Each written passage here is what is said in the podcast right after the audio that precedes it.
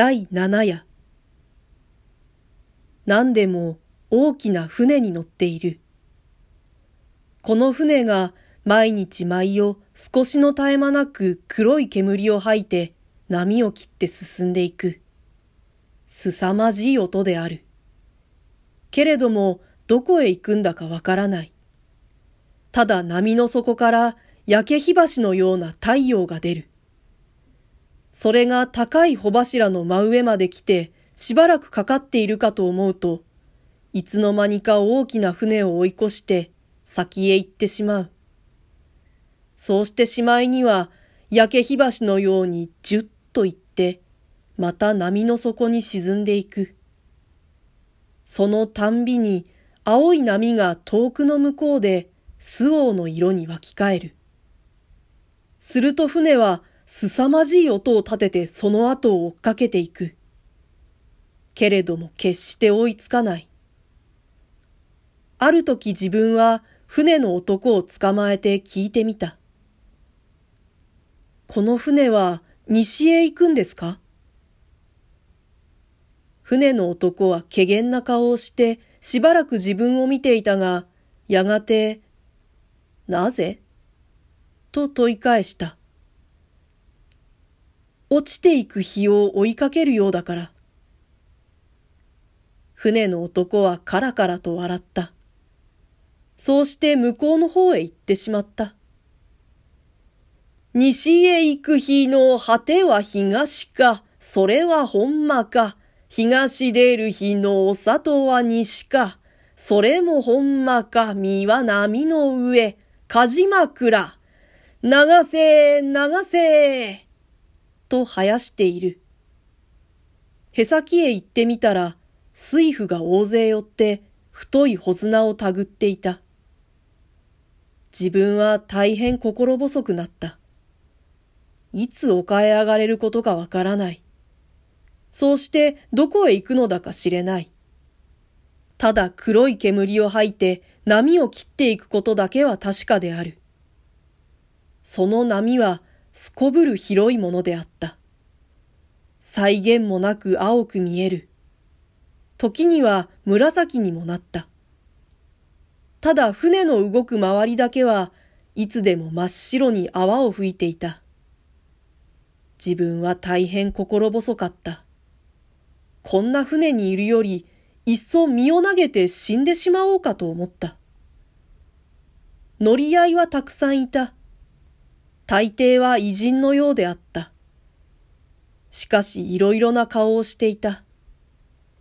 空が曇って船が揺れたとき、一人の女が手すりに寄りかかってしきりに泣いていた。目を拭くハンケチの色が白く見えた。しかし体にはサラサのような洋服を着ていた。この女を見たときに悲しいのは自分ばかりではないのだと気がついた。ある晩甲板の上に出て一人で星を眺めていたら、一人の偉人が来て、天文学を知ってるかと尋ねた。自分はつまらないから死のうとさえ思っている。天文学などを知る必要がない。黙っていた。するとその偉人が金牛宮の頂にある七星の話をして聞かせた。そうして星も海もみんな神の作ったものだと言った。最後に自分に神を信仰するかと尋ねた。自分は空を見て黙っていた。ある時サロンに入ったら派手な衣装を着た若い女が向こう向きになってピアノを弾いていた。そのそばに背の高い立派な男が立って唱歌を歌っている。その口が大変大きく見えた。けれども二人は二人以外のことにはまるで頓着していない様子であった。船に乗っていることさえ忘れているようであった。自分はますますつまらなくなった。とうとう死ぬことに決心した。それである晩、あたりに人のいない自分、思い切って海の中へ飛び込んだ。ところが、自分の足が甲板を離れて船と縁が切れたその刹那に、急に命が惜しくなった。心の底からよせばよかったと思った。けれどももう遅い。自分は嫌でも王でも海の中へ入らなければならない。ただ大変高くできていた船と見えて、体は船を離れたけれども、足は容易に水につかない。しかし捕まえるものがないから、次第次第に水に近づいてくる。いくら足を縮めても近づいてくる。水の色は黒かった。